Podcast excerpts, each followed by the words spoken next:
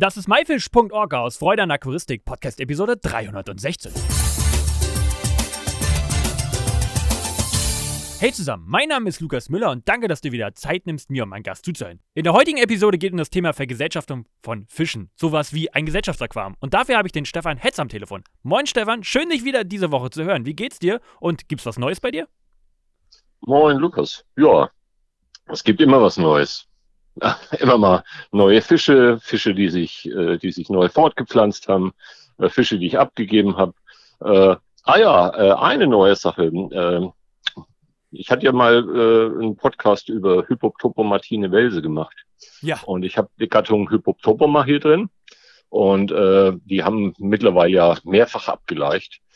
Äh, aber das waren immer nur die Elterntiere, die abgeleicht haben. Also im, im Abstand von einem Jahr dann drei oder vier Gelege hintereinander. Und jetzt hatte ich äh, vor zwei Wochen das erste Mal äh, Jungfische in einem Aquarium drin wo ich äh, wirklich nur wieder Jungfische äh, von den anderen Welsen hatte. Also das heißt, die sind äh, ungefähr zwei Jahre alt und äh, die haben jetzt äh, auch das erste Mal selbst Jungfische. Und das finde ich eigentlich eine tolle Sache. Das heißt, die, die Nachzuchten meiner ursprünglichen Tiere, die aus dem Zoofachhandel kamen, aus Importen kamen, äh, die haben sich mittlerweile bei mir äh, zu ja, Erwachsenen entwickelt und die haben jetzt selber Junge. Und das finde ich immer eine ganz tolle Sache, wenn man eine Generation weiter ist. Also das nur als Neuigkeit. Oh, das klingt auf jeden Fall sehr, sehr interessant. Wir haben, aber da vielleicht mal eine andere Podcast-Folge mehr. Ähm, wir haben in der letzten Episode, in der Episode 315, über das Thema Zwergbundbarsche geredet. Und da kam auch das Thema Vergesellschaftung ganz kurz auf. Aber warum ist es deiner Meinung nach überhaupt wichtig, äh, ja, Tiere zu vergesellschaften? Ja, also das ist ja so eine, so, so eine Geschichte mit den, mit den Gesellschaftsaquarien. Ich hatte, glaube ich, wenn ich mich richtig dran erinnere, äh, äh, auch äh, gesagt, dass ich, äh, dass ich, dass man Zwergbuntbarsche in verschiedenen Setups halten kann. Ne? Also Gesellschaftsaquarium zusammen mit anderen Fischen und dann so diese, diese Zuchtbecken und dann diese Artbecken. Äh, äh, warum ist es ein Thema? also ja, es ist äh, äh ja ganz einfach. Also merkt man ja momentan gerade äh, in, in der Pandemie.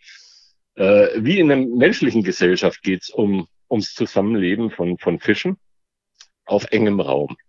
Ne?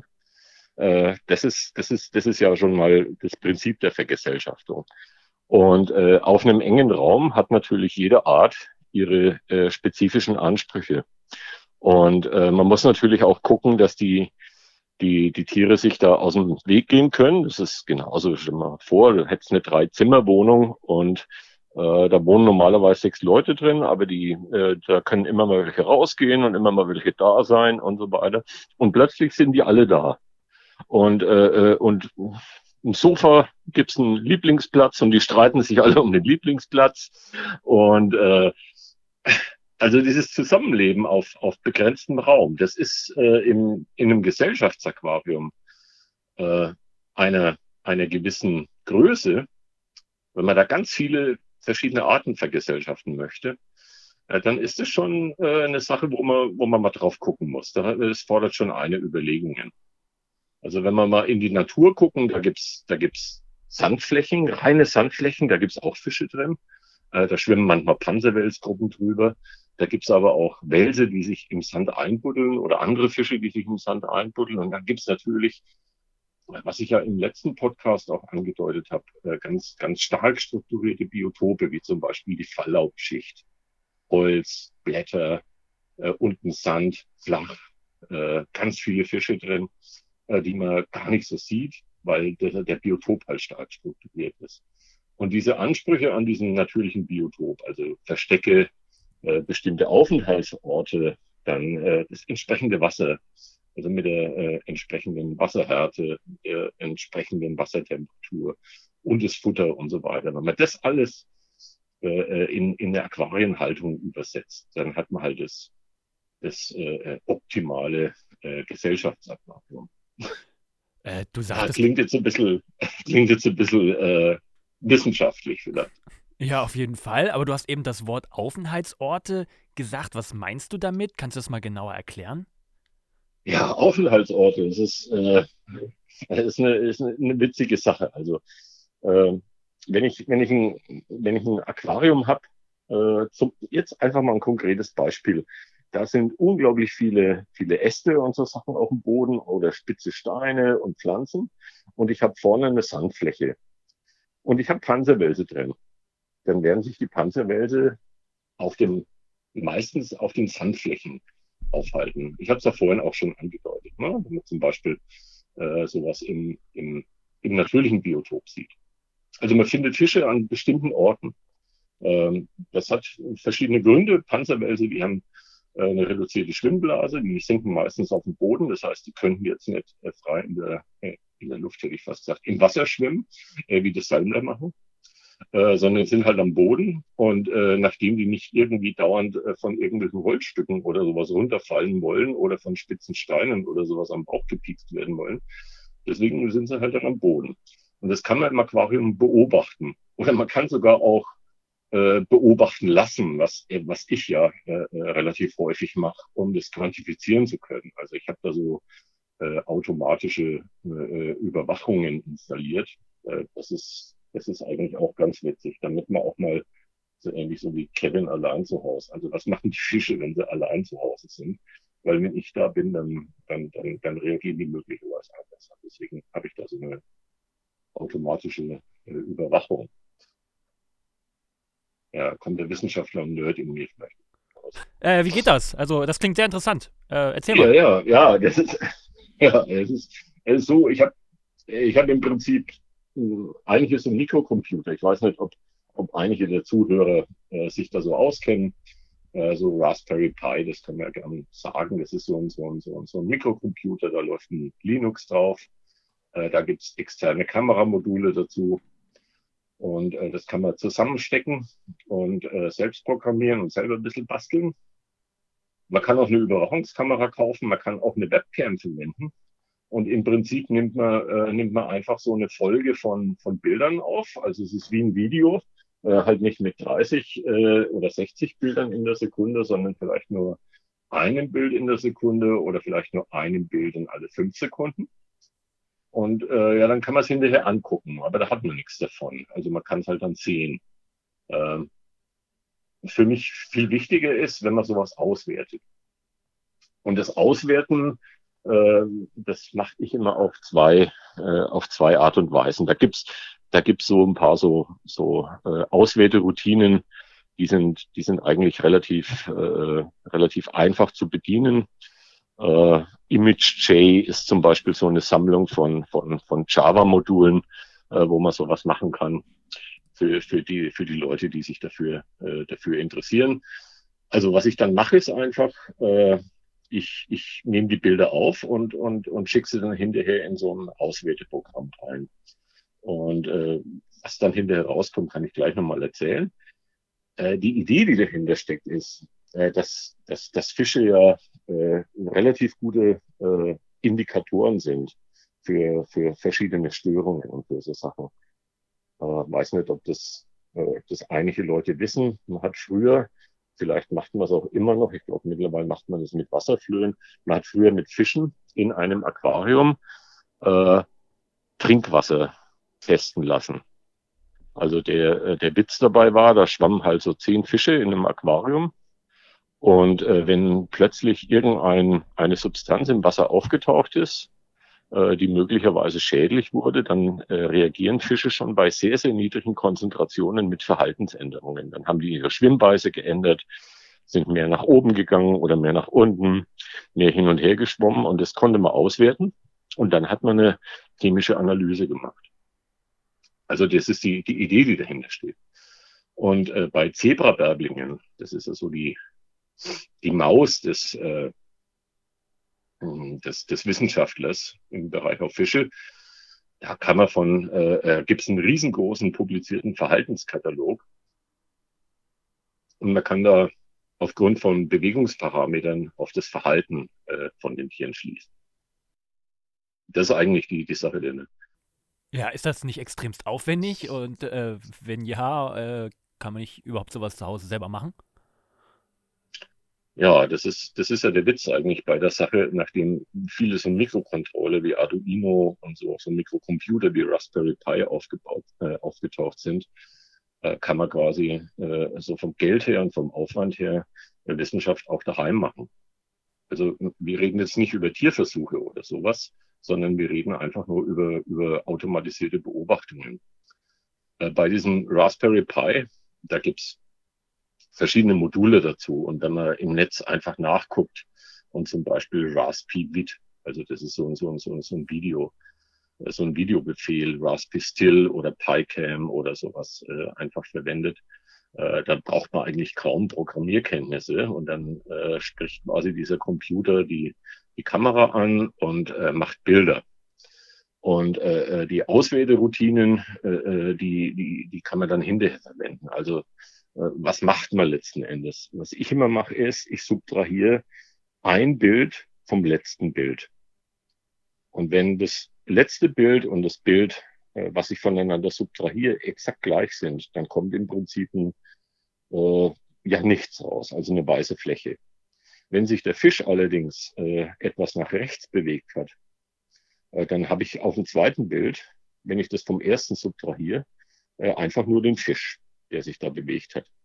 Und aufgrund dieser Differenzbildanalyse, die ich da machen kann, äh, habe ich dann immer nur die relative Bewegung des Fisches zum vorherigen Bild. Und wenn man die alle übereinander legt, dann kann man zum Beispiel so eine Heatmap generieren. Das heißt also, der Aufenthaltsort ist, äh, ist eine hohe Aufenthaltswahrscheinlichkeit da, wo der Fisch sehr häufig war. Ja, also ein Beispiel von unseren Panzerwelsen werde ich halt finden. Äh, in der rechten vorderen Ecke ist eine Sandfläche und da werden die vor allem sitzen. Und weil sich ab und zu ein bisschen so hin und her bewegen, äh, kriege ich dort äh, eine hohe Aktivität und letzten Endes sitzen die Fische vorne rechts alle drin. Ich habe sowas auch schon für Schneckenbootbarsche gemacht und so. Ja, und dann gibt's halt äh, die, die, die Möglichkeit, also äh, dann auch noch, wenn man zum Beispiel ein Pärchen drin hat, äh, die Stellung der Fische zueinander auf den Differenzbildern anzugucken. Dann sieht man, aha, äh, innerhalb einer Minute äh, schwimmt das Weibchen, das Männchen, äh, wenn, sie, wenn sie Junge hat oder wenn sie Eier hat, 20 Mal an. Also das verwende ich für meine Histogramma oder, oder 10 Mal an. Und wenn man ein Gesellschaftsaquarium hat, und da gibt sich ja, da gibt sich ja momentan total viel so mit, mit, mit, mit äh, äh mit künstlicher Intelligenz und so Sachen. Rein theoretisch könnte man ja individuelle Fische sogar erkennen oder so, aber da bin ich noch nicht so richtig weitergekommen. Aber was ich daraus erfahre ist, ich kann feststellen, wo sich die Fische vor allem aufhalten, wie und wie oft sie sich bewegen, wer mit wem interagiert und das kann ich alles quantifizieren. Also ich kann sagen, äh, äh, zu 50 Prozent äh, der Zeit machen die dieses und jenes. Gut, das ist für einen Wissenschaftler interessant. Ja, kommen wir mal zurück zum Thema. Ähm, was hast du denn überhaupt rausgefunden? Naja, ich habe viele Sachen, die man, die man äh, rausgefunden, die man, die man halt auch schon kennt. Also das ist das Verrückte ist ja, man macht ja im Prinzip was, was, was unser Gehirn und, und, unser, und unsere Augen eh machen können. Also was findet man raus? Man findet die bevorzugten Aufenthaltsplätze einiger Fische raus. Äh, ich habe beim letzten Mal über Zwergbuntbarsche erzählt, dass halt dass ich Zwergbuntbarsche zusammen mit, mit Spritzsalmern halte. Das heißt, die Spritzsalmer sind vor allem oben und die gehen auch nicht runter. Also die sind, die sind, die sind so im, im oberen Drittel des Aquariums permanent. Äh, ab und zu äh, sieht man mal, dass ein Fisch von, von unten, also ein Apistogramma von unten, vielleicht bis zwei Drittel äh, äh der, der, der Höhe des Aquariums hochschwimmt und dass die Spritzhalmer dann alle ganz schnell reagieren. Also das heißt, es gibt Interaktionen. Äh, und man kann dann auch sagen, okay, Spritzsalmer sind, sind Oberflächenfische, die anderen Fische sind eher bodenorientierte Fische, weil die Apistogramma, die findet man immer nur knapp über dem Boden, also zumindest im größten Teil, außer eben, wenn sie ab und zu mal wegschwimmen. Und dann kann man mal gucken, was passiert, wenn man füttert. Und dann wird es plötzlich komplett anders. Da gehen die Abistogramme auch nach oben, da kommen die Spritzsalmer auch nach unten. Und natürlich die bevorzugten Plätze und natürlich die Ausdehnung dieser bevorzugten Plätze. Also letzten Endes äh, nutzen die die komplett aus oder äh, gehen die noch drüber? Äh, ist die Sandfläche für meine, für meine Fische zu klein? Äh, sind die Höhlen zu wenig? Gibt es da zu viele Konflikte? Oder wenn das Aquarium größer ist, dann noch äh, wo sind die Reviergrenzen von einigen Tieren und so. Und hinterher hat man natürlich unglaublich viele gute Ideen für Aquarieneinrichtungen. Ne? Also ja. Äh, es ist nichts anderes als das, was man selber durch Beobachtung herausfinden kann. Also wenn man, wenn man zwei, drei Stunden vor einem Aquarium sitzt oder jeden Tag sich einfach mal hinsetzt und so schaut, dann weiß man auch, ah, die harmonieren nicht richtig miteinander. Äh, das Weibchen verschwindet in der Höhle, das Männchen geht da hinterher, jagt sie wieder raus. Ja, dann baut man halt eine kleinere Höhle ein oder eine Höhle mit einem kleineren Schlupfloch, wo zum Beispiel bei Abystogamma nur das Weibchen reinkommt, das Ruhe hat und so Sachen. Und sowas kann man dann halt auch äh, äh, feststellen letzten Endes. Aber vielleicht ist es bei mir ein bisschen mehr so der, der, der, der Wissenschaftler. Ne? Das, ist, das ist eigentlich, das ist eigentlich das, das Coole dabei. Aber was schon, was schon richtig witzig ist, ist natürlich auch diese, diese räumliche und zeitliche Einmischung. Also äh, gerade in einem Gesellschaftsaquarium, wenn man Beilbäuche noch drin hat, dann, dann habe ich auch mal gemacht. Dann sind die quasi oben nur in den oberen drei, vier Zentimetern der, der Wasseroberfläche. Ja? Also das sind, die sind nicht oberflächenorientiert, da würde ich schon fast sagen, die sind oberflächengebunden. Die, die hängen wirklich nur da oben dran. Äh, und, und wenn man, wenn man dann so ein größeres Aquarium hat, wo vielleicht zwei Sandflächen sind, dass man mal weiß, okay, das sind jetzt auf der einen Sandfläche so, so, so, so Zwergbundbarsche, auf der anderen Sandfläche sind, sind, sind äh, Korridoras, also Panzerwälse. Dann schwimmen mal der anderen die, die Zwergbundbarsche rüber, dann sind die Korridoras wieder auf der anderen Sandfläche und so weiter und so Geschichten. Ist schon, ist schon total cool, was da für eine Dynamik drin ist. Also das ist, das ist, das ist halt das, das Tolle. Und man weiß dann halt auch, gut, wenn man die eine Sandfläche direkt mit, äh, mit einigen Höhlen im Hintergrund oder sowas haben, dann sind die Apistogramme meistens an der Stelle und dann stören sie sich nicht mit den mit den Korridoras. Aber man braucht halt dann auch einen gewissen Platz und das heißt auch, äh, man weiß, äh, also entweder hält man dann diese Tiere zusammen, dann muss das Aquarium halt entsprechend groß sein, damit ich die Möglichkeit habe, zwei große Sandflächen da reinzubauen. Oder, oder ich lasse es und mache so wie ich. Also eine Sandfläche mit Korridoras drin, keine Abistogramma, oben auch Fische, ein Becken daneben, Sandfläche mit Abistogramma drin, mit Verstecken. Ne? Und so weiter. Also das ist eigentlich das, das, das, das Witzige, äh, was man dazu machen kann. Also man kriegt wirklich richtig viele gute Ideen. Tja, mega, und mega. Wenn man, ja. wenn man gern programmiert und so, und das ist halt ein bisschen nerdig. Ja, aber da hat ja jeder so seine, seine Interessen. Ja. Das war jetzt mal mega interessant. Hast du vielleicht irgendwas, was du unseren Zuhörern gerne auf den Weg geben möchtest? Ja, klar. Also egal, wie man es macht, ob man jetzt einen Computer irgendwie vor, seine, vor, vor sein Aquarium hinstellt, äh, was natürlich auch cool wäre, wenn man da mal so ein, so, ein, so ein Gemeinschaftsprojekt oder sowas machen könnte. Vielleicht sogar über MyFish. So eine Idee, die mir gerade so gekommen ist. Man einfach mal sagt, hey, äh, lass doch uns mal einfach mal so eine ganze Community, vielleicht fünf oder sechs oder sieben Leute, einfach mal gucken, was man also machen kann. Also beobachten ist auf jeden Fall wichtig ich sage auch immer, einfach mal ein paar Minuten vor das Aquarium setzen und einfach nur reingucken. Man kann super abschalten und man kann sich einfach von den, von den Tieren einfach mal ein bisschen, äh, bisschen äh, inspirieren lassen. Ja, da gibt's von Konrad Lorenz auch so ein, so ein witziges Zitat. Ich krieg's nicht mehr hin. Äh, der hat so gesagt, irgendwie, äh, wie wichtig für ihn ein Aquarium war, dass man sich einfach da so davon, davor hinsetzen kann und dass es im Prinzip genauso ist, wie wenn man einfach in ins Feuer reinguckt, also in den, in den, in den offenen Kamin reinguckt oder in Lagerfeuer reinguckt oder, oder dem Wasser nachguckt oder so. Man kriegt kluge und krause Gedanken und das ist, ist eigentlich das Tolle. Also man kriegt viele kluge Gedanken einfach, indem man sich einfach nur hinsetzt und einfach mal reinguckt. Und dass das Beobachten aber auch heißt, äh, dass man bewertet und handelt. Ne? Das heißt also, äh, ich beobachte was und, und, und sehe da, ja, die Fische, die interagieren die ganze Zeit. Also die jagen sich da hin und her und streiten sich um, um, um irgendwelche Ressourcen, um irgendwelche Höhlen oder sowas. Ja, da muss man natürlich auch bewerten und handeln. Da muss man das Aquarium halt anders einrichten. Und äh, es ist für eine Bewertung immer nicht schlecht, wenn man, wenn man, wenn man so gewisse Wertmaßstäbe hat. Ja, muss ich leider auch sagen, manchmal kriegt man, kriegt man ja so mit wie in den sozialen Medien Leute mit, mit Aquarien, die eigentlich keine, kein, kein Gesellschaftsaquarium sind, sondern einfach nur eine Fischsuppe sind. Sorry, dass ich das so sage. die die ganze Zeit da irgendwie ihre Bilder posten und einfach nur hören möchten von irgendjemandem, der sagt, ja, das kannst du auch noch einsetzen. Das meine ich mit, mit Wertmaßstäben.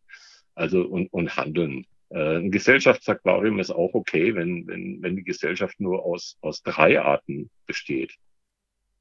Ja, es muss nicht immer drei Arten äh, äh, und da dafür etwas mehr Tiere und vielleicht ein Aquarium noch nebendran oder ein drittes oder ein viertes. Geht ja auch. Sieht man bei mir. Das geht, glaube ich, bei allen. Für die, für, für, die, Einrichtung des Aquariums ist es, ist es auch ganz wichtig, äh, äh, dass, man, dass man das mitnimmt. Also Bodengrund, äh, wie interagieren die Tiere mit dem Bodengrund, Verstecke, Rückzugsgebiete. Und dann natürlich für die Gesellschaftung diese kompatiblen Arten, also kompatible Arten, das heißt Arten, die im Aquarium gut miteinander harmonieren. Äh, und, und meine ich auch kompatible Arten, mal abgesehen von diesem Jäger-Beute-Verhältnis. Also, was weiß ich, äh, kleine Mini-Neons und, und Riesen-Altumskalare. Ne? Äh, die, die Tiere sollen möglichst wenig gemeinsame Ansprüche haben. Und jetzt komme ich wieder auf das Sofa zurück. Äh, wenn, wenn, wenn alle Familienmitglieder das gleiche Sofa wollen oder den gleichen Sessel, dann gibt es Konflikte. Und deswegen sollten diese Ansprüche äh, in dem Gesellschaftsaquarium möglichst unterschiedlich sein. Das ist genauso mit dem Essen. Wenn alle das gleiche essen wollen, also wenn, wenn, wenn, wenn irgendwas auf den Tisch kommt, aber, aber alle wollen nur die Stückchen äh, äh bestimmte Gemüse oder das bestimmte Stückchen Fleisch haben, dann gibt's immer Streit. Wenn Tag- und Nachtaktive Fische die gleichen Verstecke nutzen, gibt's auch Stress. Ja, der eine will schlafen und der andere, der andere setzt sich aufs Bett und will nachts Videos gucken oder sowas. Das lässt sich alles weiterführen. Aber solche Sachen, die, die, die sollte man sich einfach, einfach mal angucken. Und äh, man kann es durch Beobachten machen oder man kann eine Kamera davor stellen. Das, das einfach nur mal. Ein paar Gedanken zu, zu Gesellschaftsaquarien. Tja, ich Stefan. hoffe, es ist gelungen. Ja, auf jeden Fall. vielen, vielen, vielen Dank für deine zahlreichen und sehr, sehr langen und spannenden Antworten. Ich wünsche dir noch ganz viel Erfolg und äh, vielleicht hören wir uns auch irgendwann mal wieder. Und ja, dir auf jeden Fall noch eine schöne Woche und äh, ja, bis hoffentlich bald. Ja, besten Dank, Lukas. Ciao. Ciao.